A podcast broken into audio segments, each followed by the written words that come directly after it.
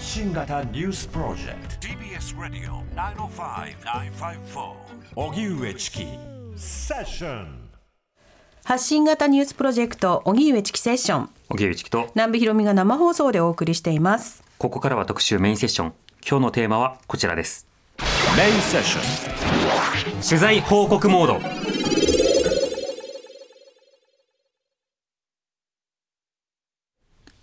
南部ひろみの第3回難民移民フェス取材報告。今日は5月20日土曜日です。今私は、えー練馬区平成つつじ公園という場所にいます。今日こちらで難民移民フェスが開催されるというのでこれから取材をしたいと思います。先週末広島で行われた G7 サミット。チキさんも広島へ取材へ行かれて昨日おとといと取材報告をしてくださいましたけれども一方で同じ週末の20日土曜日東京練馬区の平成つつじ公園では今回で3回目を数える難民移民フェスが開催され私南部ひろみが取材というか参加してきました、うん。えー入管難民法の改正が国会で審議が進む中このイベントは日本で暮らす難民移民たちの文化に触れチャリティー形式で支援することを狙いとしたもので来場者はさまざまな国の食事や服飾品音楽触れ合いました。日本に住む難民移民の方々に触れられた方々人は何を感じたのか今日は私南部ひろみの難民移民フェスの参加取材報告お送りします。はい、参加兼取材ということで。参加の方がメインだったと思います。はい、はいまあ学問的には多分産業観察とか言ったりすると思いますすね。があとたくさんの方々とお話ができてすっごい楽しかったです、うん、行ってきた報告ね。はい。行ってきた報告いです。やどんな風景だったのはいかということで楽しみにしておりますが、はい。そしてえー本日スタジオにゲスト難民移民フェスの難民移民フェスの主催者で文筆家イラストレーターの金井真紀さんにお越しいただきました金井さんこんにちはこんにちはおどうもあり疲れがとうござ様でしいましたたお願いします。はい。ね大忙しでしたもんねえ本当に楽しい一日になりました。おかそしてげさまで。噂では大にぎわいだったと聞いております。おかげさまで本当にありがとうございました。その比較して参加者の数ってどれくらいなんかあのお客様でお話ね1回目も行ったんですっていう方々から聞いても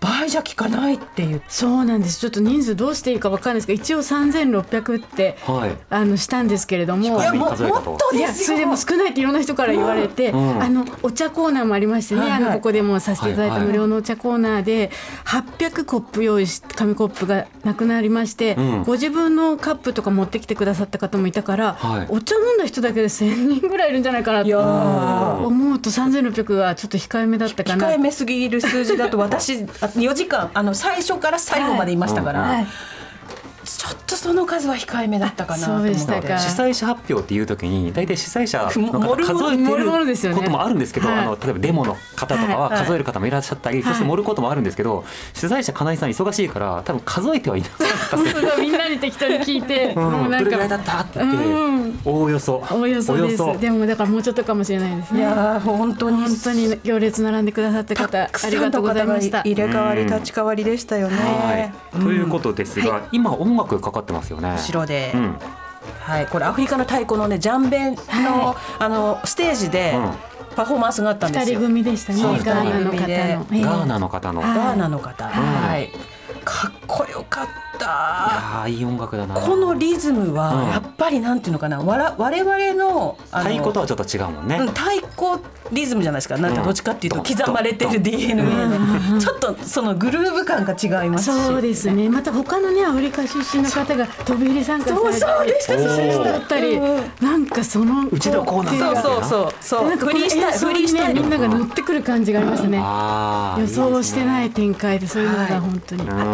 さて今番組プロデューサー自らあのお茶をですね、えー我々にこうこれお土産で、していただいてるんですけどお土産なんですね。ミャンマーのお茶をあのお土産。っていうか他のものががすべて売り切れていて、お菓子などのお土産が買えなかったのです。あ南部さんが。えーそれで、うん。えっとお茶のお土産を金井ディレクターが、えっと購入できましたよ、あ確保できました。ということで。なんかこれ、お家でお茶入れられるセいろんなセットになってましたよね。んかシナモンとかはいカルダモンとか。はい。はい。じゃあそのお茶を飲みながら、はい。はい。あのリスナーの皆様今日はねちょっとお茶をそう飲みですね。ながら。片手にあのにお茶会の延長ということで。ティーブレイクのお供にはい。ラジオをぜひね、ご参加ください。はいでこの難民移民フェス南部さん今回行ってきたわけですけれども、金井さんこれまでも伺いましたが、このフェス、どういった理由で立ち上げたんですか？あはい、えー、と私はすごくこういう問題を知るのが一番遅くてですね一昨年にあの難民としてアフリカから逃げてきたけれども難民認定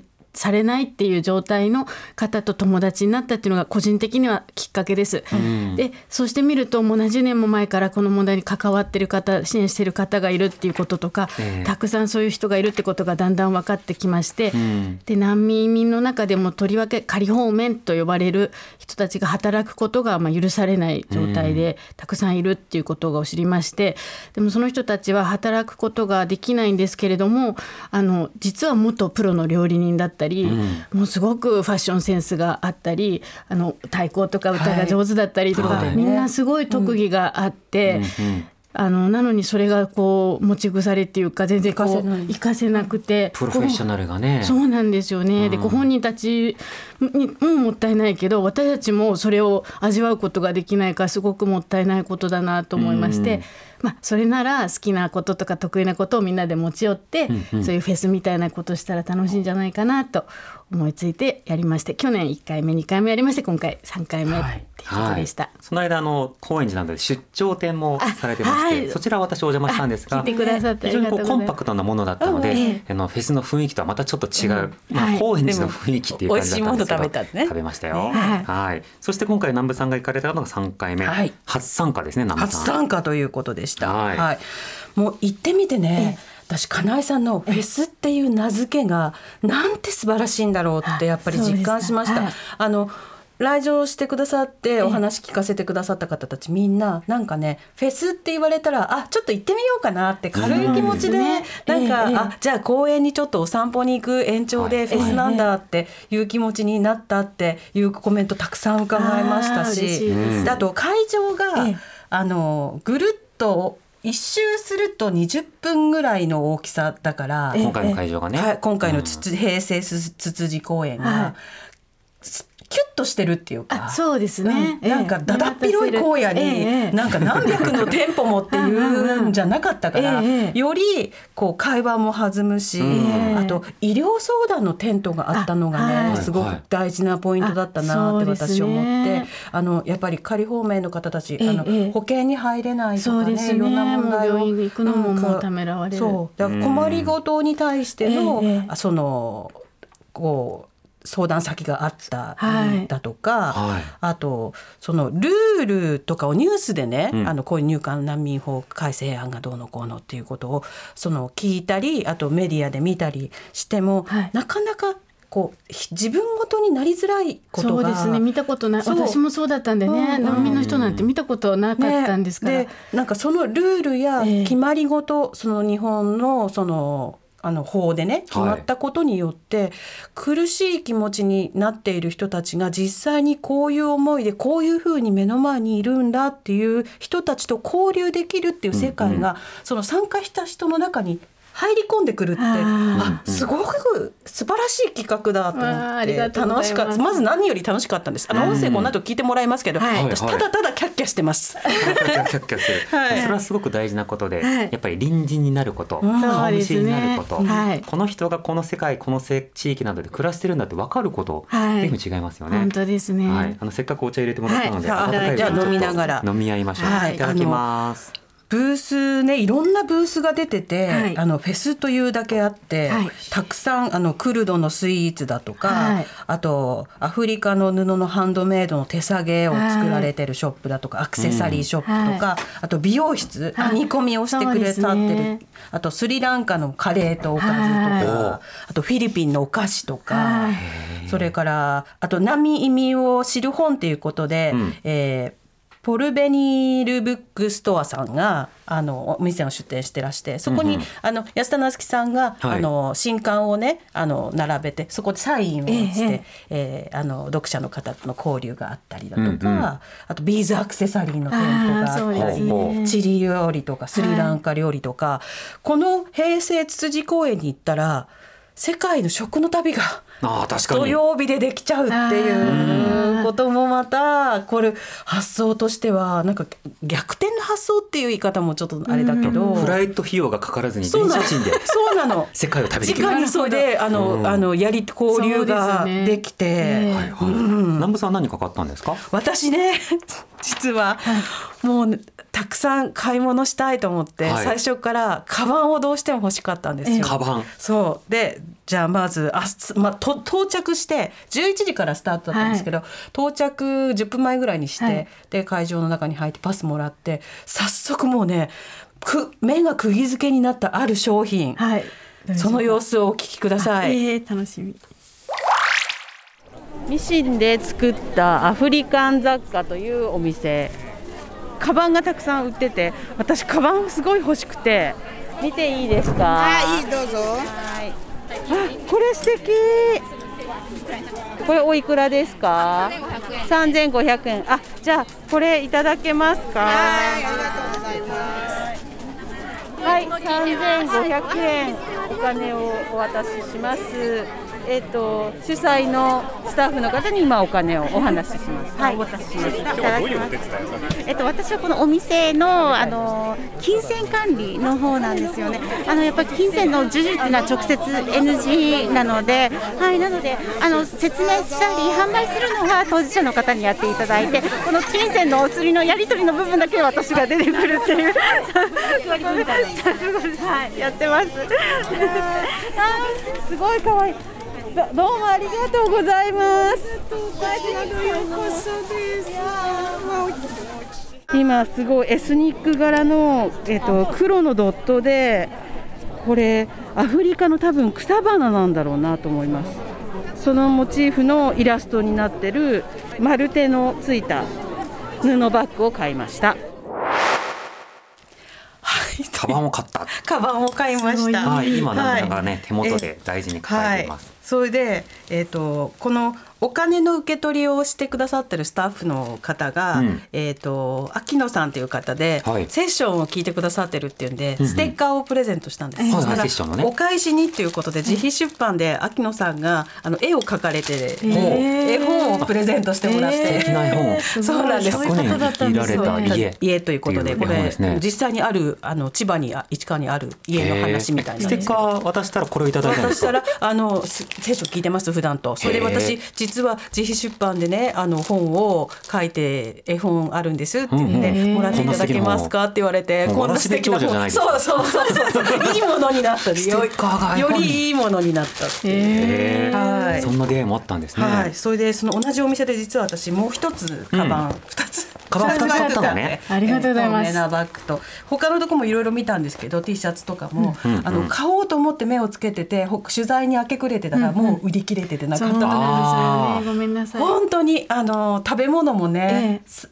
12時のてところの時点ですでにあのふりかけとかは売り切れちゃったあー。とかって1時間経たないうちに,、うちに。そうなんですよね。そう。そう。ステージでそれぞれあのお店出してる方たちが、ええ。あの何番でどこに出店してますって言って、はい私がこういう料理しますっていうことをあどんなお店かっていう説明をしてたんですけど、うん。残念ながら皆さんそこで完売のお知らせをするっていうあぐらい盛況だった。ー。じゃあぜひ羨ましがって次来てくださいとか、羨ましがって国のことを知ってくださいとか、はい。そうしたものにつながる会でもありましたね。そうですね。もう本当に最初の時なんか、うん。誰も来なかったらみんなでスタッフで買うしかないとか言ってたぐらいで。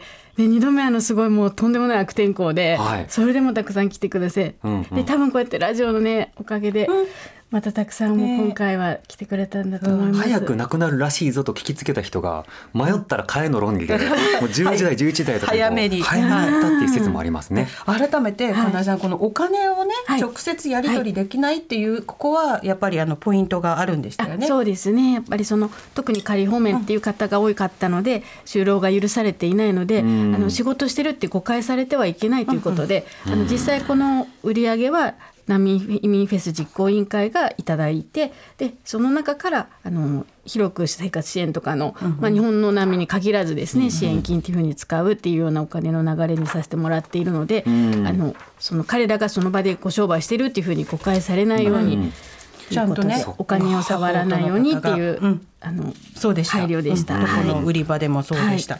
で会場に来た方にいろいろ話聞いてみたんですけど、来場者の方は、えー改正法あの改入管改正の反対デモに参加して、えーこのフェスのことを知ってん。来てみたんですっていう方もたくさんいらしたし、はいはい。年齢層がとにかく広かった。あねえお子さんたちから、えー若い大学生そして年配の方まで、すごい幅広い方たちがね、参加してくださってましたけれどもそこでねあの会場に来てる方にいろいろお話伺えたんですけれども、白状をお持ちで、えーアテンドの方と一緒に3人で、えー、と参加さ2人でまあ参加ということで、アテンドの方がもう1人。で視覚障害の方をお見かけしたので、ええ。お話聞いてみましたので、えお聞きください。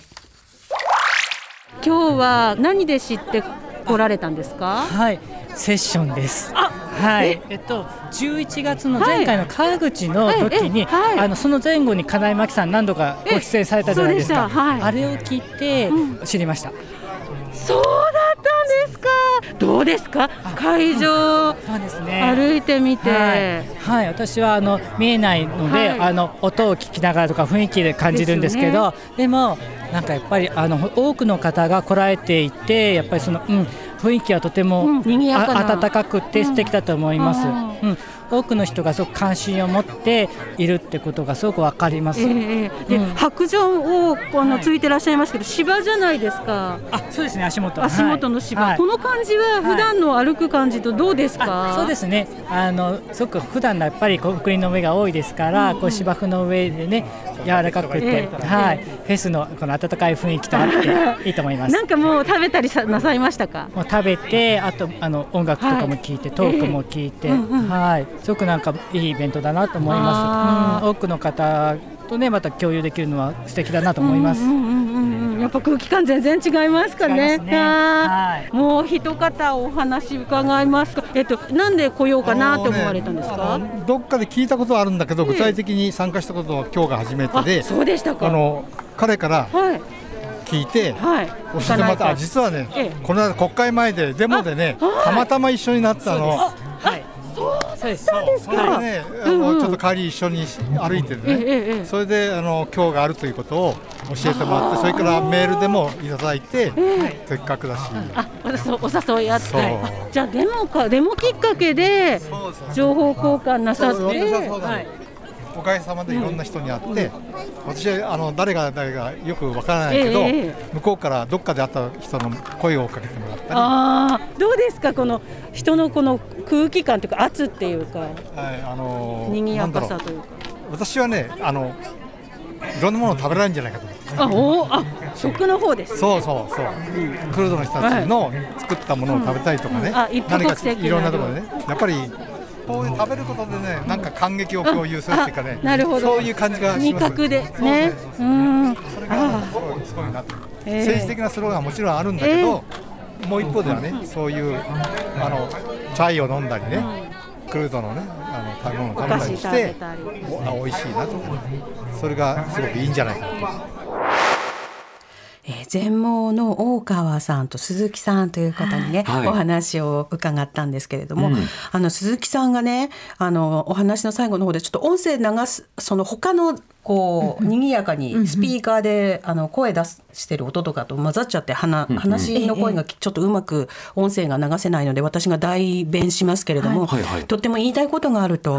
で梅村みずほ議員の,、あの支援者を攻撃するような発言っていうことに、とても不信感不安感を覚えたっていうことを、そういうことはあってはならないことだって思ってると。であの彼女のあの議員としての振る舞いと発言っていうことに恐怖感をねとっても覚えてるあってはならないことだと思ってるっていうことを強くおっしゃってました。うんその支援者と非支援者の関係をこそ追求しなきゃいけないみたいな発言をして、そう。それだとある種の分断をさらに生むし、う。んこうやってさまざまなサポートをしている人たちでも「え問われるの？じゃあちょっと誓いはならないでおこう」っていうようなことになってしまったら生きていけなくなりますよね。当事者たち。その点をねすごく強く主張しておっしゃってました。うん。金井さんはあの参加者の方とはお話はできたんですか、えっとほとんどできてないいやもうね主今この催者でもう忙楽しでもう準備でかなえさんはもう飛び回ってたかてんやらわんやでそうそう。ですね。でも本当に沖縄からも来てくださったり東北からとか関西からとそうか。だったみたいでですあとなんかカンパ箱後から回収したら、うん。なんかドイツのコイン入っててドイツの人いたのかなとかよくわかんないそうあのね外国あそうでしたか。からあのいらした方もお見かけしました。そうですか、うん。お話はちょっとお伺いできなかったんですけどめっちゃ食べてらしたんで、はい。食事中はちょっとと思って。なるほどね。だからお話今日聞けるのが楽しみです、でこの後私はカナディディレクターと、はい。アフリカの料理の、い。えっ、とところの行列に並んで、はい。ご飯を買いまして、はい。でちょっと食べようかっていうことでベンチを探してええ。座っていたところ、はい。20代前半の女性お二人があの話しかけてくださったので、あはい。えーちょっとその様子をお聞きください。お話ししながらご飯食べましょうっていうことで今お隣にいます。はじめまして。はじめまして、こんにちは。こんにちは。ラジオ聞いてるから初めまして感じゃないかもしれないですけど。声が。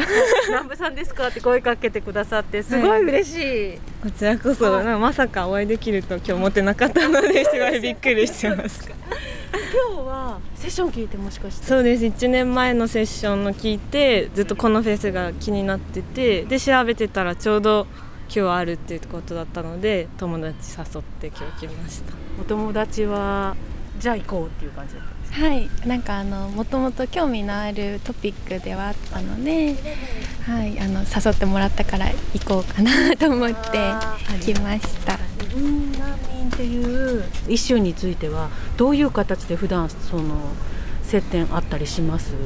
ずっと小学生の時とかに移民してきた子とかがいたことはすごい昔にあってなんとなくずっと気になってたんですけどやっぱりここ数年であのツイッターとかであの入荷の問題とかがあってそうそうです。もう何かできないのかなって思いながら日々過ごしてる感じ。ででもなんかまたしっかり考えるきっかけとしてまたこのフェス参加してみようかなみたいな感じで、はい、ご飯はどこでどんなものを？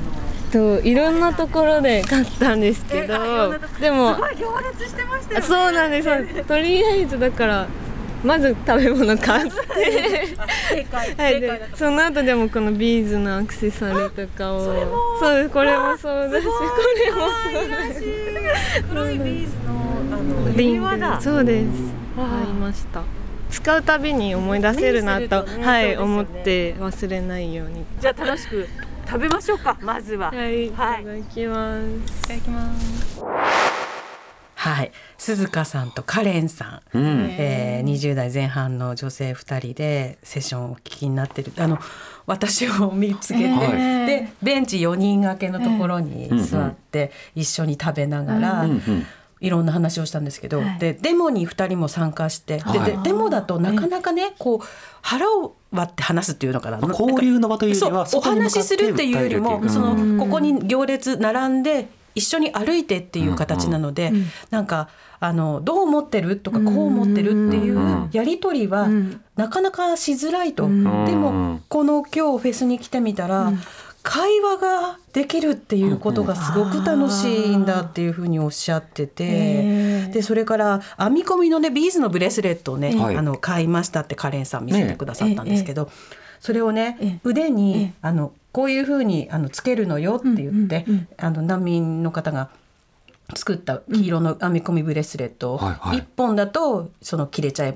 うけど、何本も何本もつないで編み込んだら、うん。こう簡単には切れないからって言って願いが叶うようにってうん。腕をつ使っ取って結んでくれたんですって、その触れ合いっていうのがあそのなかなか持てることじゃなかったから、うんその手の感触っていうのがすごくの残ってるんだと。ー。あそれがうん。このフェスっていう意味なんだなっていうことをカレンさんお話になってて。音声でもあの見るたびに思い出すからってそう、ねあの指輪をね、うんあのお二人とも買われたりブレスレット買ったって言って,、はい。言っててでも4人で食べながら喋ってて、うんうん。あコロナ明けたんだなって実感したんです。です 開けたわけじゃないんだけど コロナ対策が変わったんだよね。対策のやり方がか、まあす緩くなった、うん。はい。あのす少人数で、うん。前だったらなんか飛沫がどうのこうのとかいうことをすごく気にしてたけど、ええ。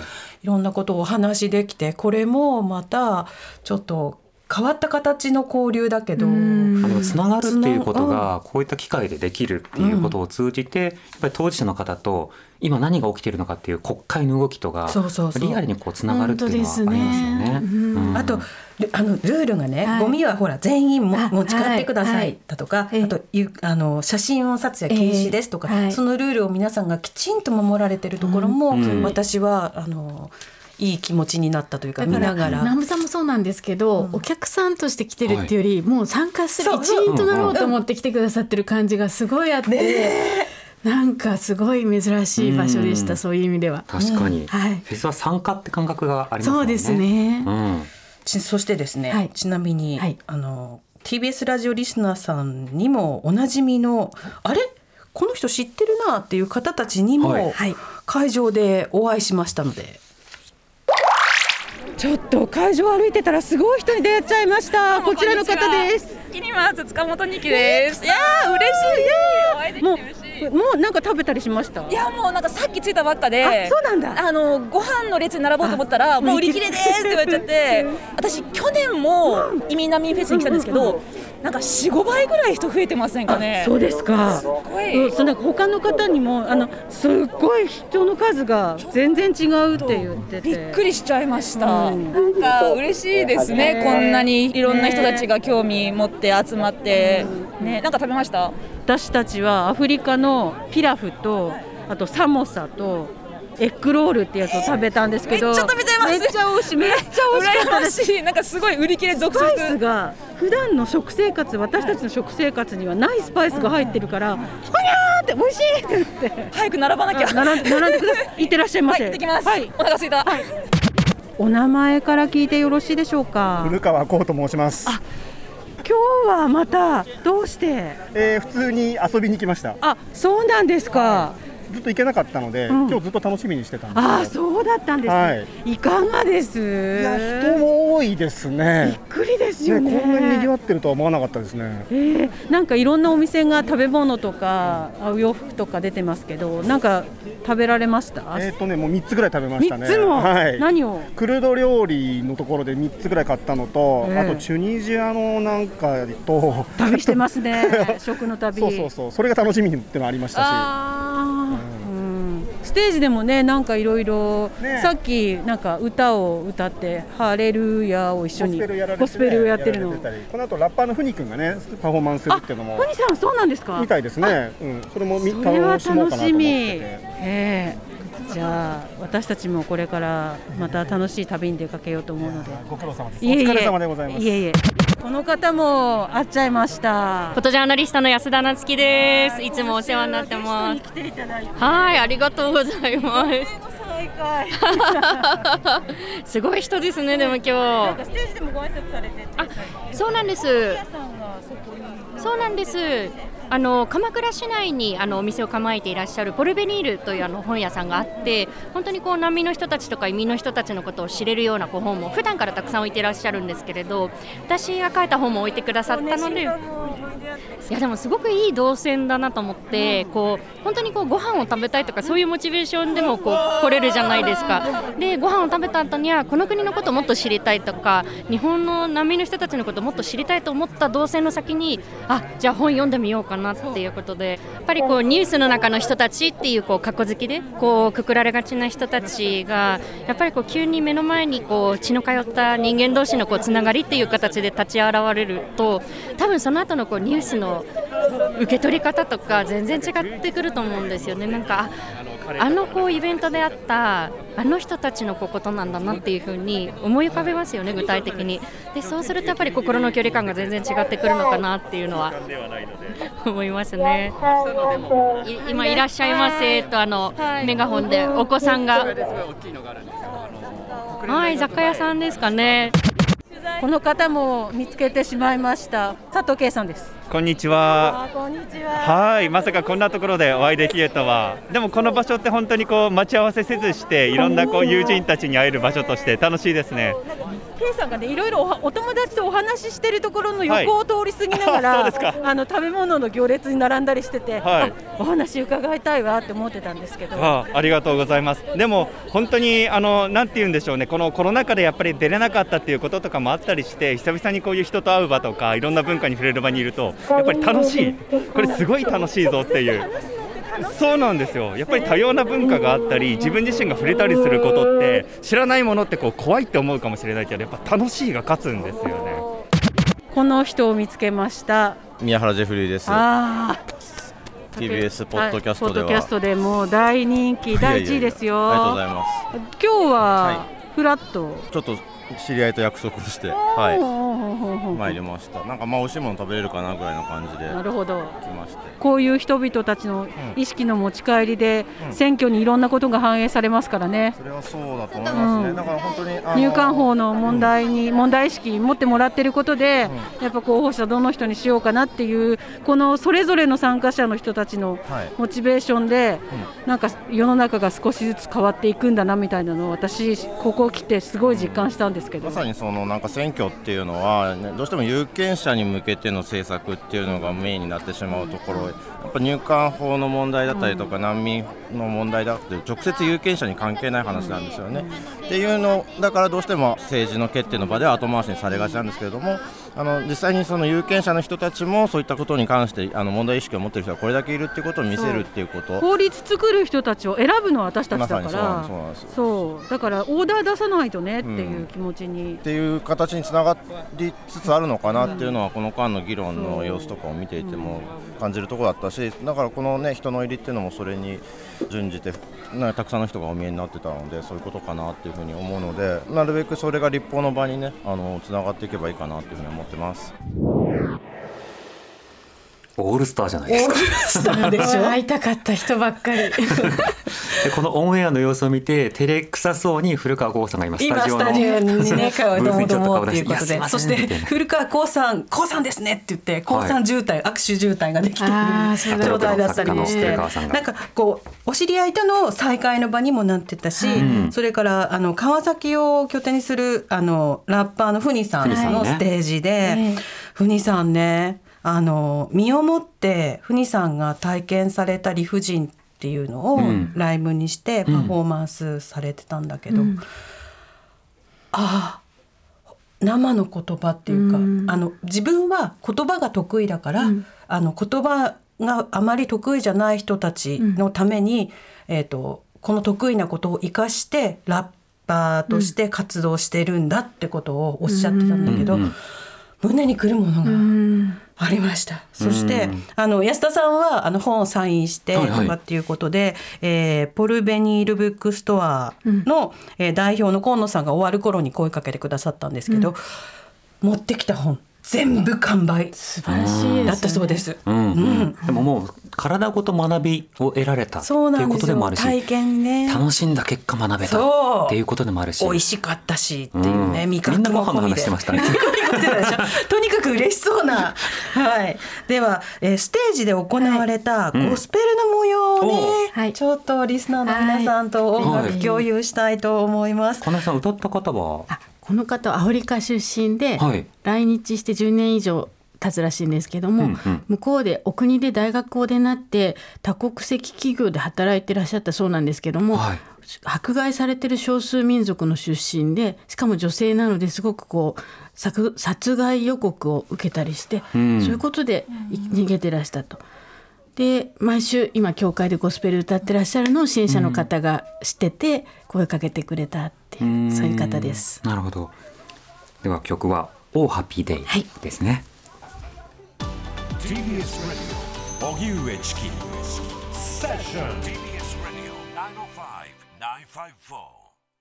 時刻は5時になりました。荻上チキセッション今日の特集メインセッションは南部ひろみの第3回難民移民フェス取材報告お送りしています。スタジオには文筆家でイラストレーターの金井真紀さんお迎えしてます。お邪魔してます。はい。お願いします。主催をしていらっしゃる金井さんです、そうですね。メールをたくさんいただいてるんですけれども、はい紹介していきまあしょうか。のステージでね、うん。当日会場ジャーナリストの、えー安田浩一さんと一般社団法人つくろい東京ファンド、えー生活支援スタッフの大沢優馬さんの講演があったんです、はい。そちらについてのメールね。感想たくさんいただいているのですが、はい。お一方、はい。えーかくれんぼっちさんありがとうございます。ありがとうございます。先月にこの番組で特集されていた金井さん、アマンさん、ミョウさんによる難民移民フェス模擬体験会を聞き込んで参加しました。お茶会。はい。お茶会ですね。メインステージで行われていた安田浩一さんと大沢優馬さんの対談はあの場で聞くことができてよかったです。大沢さんの私の友達を殺さないでくださいというストレートな言葉が胸に刺さりました。難民移民の問題ではなく日本と私たちの問題。助けてあげるではなく共に生きるという意識が大事。他人ではなく誰かの友人であることを忘れない。大切なことを再確認できました。他たくさんの感想をいただい、ております、そしてかーこさんからも、えー前回は自宅から近所でしたので参加したかったのですが仕事と重なり今回は少し緊張しながら行ってみました。たくさん人が来ていて、なんだか温温かい気持ちになったと同時に厳しい状況に追い込まれている人がいる日本に悲しさも感じましたブースで少額ですが購入すること関心を持ち続けることくらいしかできませんでしたが私事としてこれからもできる範囲で関わりたいと思います、うん南部さん金井さんのお姿をお見受けしましたが勇気がなく声かけできませんでした、といただいてますけれども。それからえっ、とラジオネーム猫だこキーさんからいただいたメールなんですけれども。猫田コーヒーさん？はい、猫田コーヒーさんですね。えステージでゴスペルの時今後ろかかってますけども、えー歌の歌ってる方が観客の方に一緒に歌ってとたくさん促してくれて、私も一緒に「 Oh Happy Day」を歌いました、といねえ。ただいてます。はいそして最後にですね、チリ出身で仮放免中のクラウディオクラウディオ・ペニャさんにお話を伺うことができましたのでお聞きください。僕のビザは大震災の時切れちゃった。2011年入管の人僕の家に来たで捕まった2013年仮褒めもらった。2017年僕は入管に延長仮褒めの延長行ったで2017年また捕まった。仮褒めがストップ。2017年から2020年年が仮褒めもらった。今まで3年間仮褒めです。はい。今日イベントも料理売り切れちゃった。ね もうあっという間でないいつでも同じ。いつでも同じこと。だって僕のテレビと新聞のインタビュー見た。でみんながそれテレビで見たテレビでえー一人が京都から来ました。それがパナー食べたい。他の人青森から来た今日おおおお土産いっぱい持ってる。そういっぱい土産持ってる。そうで他の県東京から遠いからいっぱい人来たで。すごい人でしたけど。すごい。準備が大変だったんじゃないですか？このお店出すのに。僕僕一人が作る料理が作るうん大変じゃないと楽しい。だって僕は今仕事できないからこれ仕事仕事みたい。嬉しいめちゃめちゃ嬉しい。ペニャさんの腕をお料理の腕をはい。活かせるっていうのはね、はい。場がねあるのはね、はい。本当にいいですよね。はい。だってみんな仮褒めそうね。みんな仕事できない。こんなに能力でいっぱい人がいる。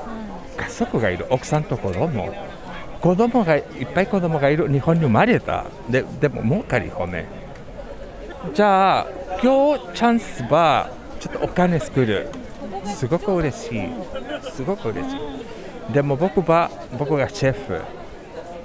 仕事できない。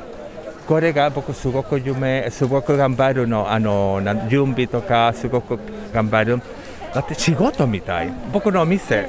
ねお店ですよね。僕の店でみんながいらっしゃいませとか、あとみんなチリ料理、大体みんなチリ料理わからないと食べたことないと、みんなチリ料理のことを話したい、すごく嬉しい。